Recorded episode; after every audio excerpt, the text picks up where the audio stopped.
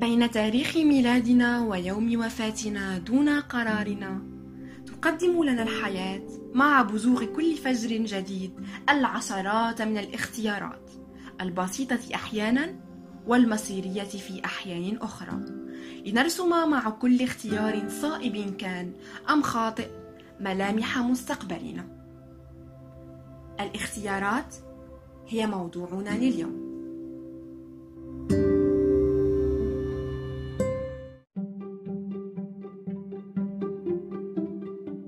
معكم سمية. وهذا نلتقي في بودكاست كلمة. نناقش فيه كلمات. نطرح تساؤلات. فأهلا بكم.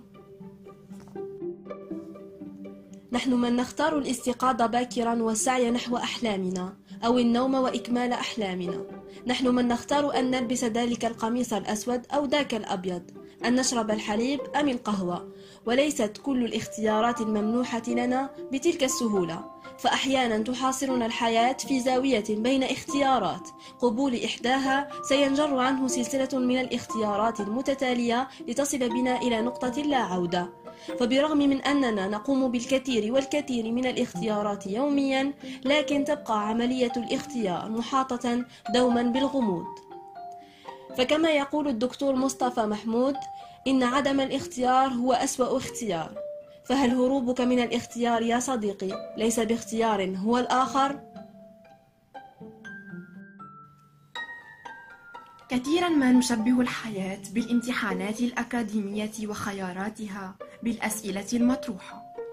لكن اختيارات الحياة على العكس لا تحتوي إجابة صحيحة تماما أو الإجابات أخرى خاطئة.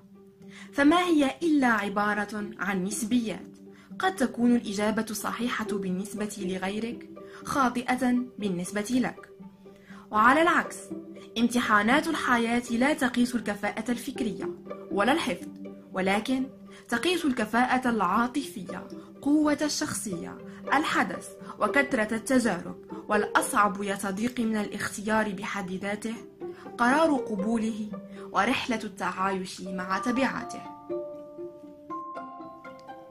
في طريقنا للبحث عن الخيار الصحيح ليس السؤال الوحيد ماذا سنختار؟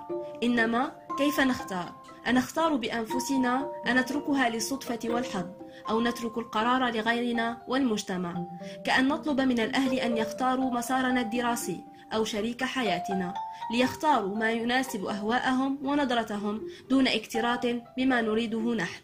كمحاولة منا لرمي المسؤولية على عاتق الآخرين أو خوفا من أن نصطدم مجددا بتجربة فاشلة قد عايشناها أو عاشها من حولنا.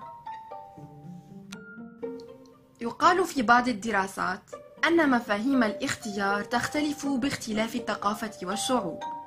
فالثقافة الأمريكية مثلا تمجد الخيار الفردي أما الثقافات الآسيوية فتربط نجاح الخيارات الفردية مع مدى تطابقها واختيارات الأهل ومدى قبول المجتمع.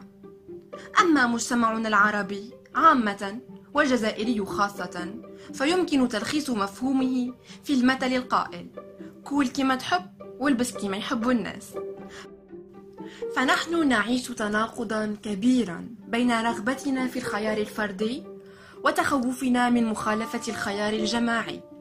لنضيف سؤالا آخر لسابقاته. ماذا سيقول المجتمع عن خيارنا؟ مع التقدم والتطور الذي نعيشه كثرة المنتوجات العلوم والمناصب. كثرة الاختيارات من حولنا ما يشعرنا بأن عملية الاختيار ستكون أفضل. ولكن بالعكس كلما زادت الاقتراحات زاد تشتتنا بينها وقلت نسبة رضانا عن الخيار النهائي. لأن نسبة تفويتنا للخيار الصحيح ستزيد وكذلك يزيد الندم. فنحن لا نحتاج يا صديقي إلى اختيارات أكثر. إنما تجربة اختيار أفضل اختيار أقرب لنا لشخصياتنا وفضولنا. تعلم يا صديقي أن تقول لا وأن ترفض كل ما يناقض مبادئك. أن تتثبت باختياراتك. فمن لا يدافع عن اختياراته لا يستحق أن يعيش. فنحن يا صديقي من نصنع سعادتنا أو تعاستنا فحياتنا اختيارنا. كنتم مع بودكاست كلمة؟ لنا الكلمة ولكم التساؤل. إلى اللقاء. سلام.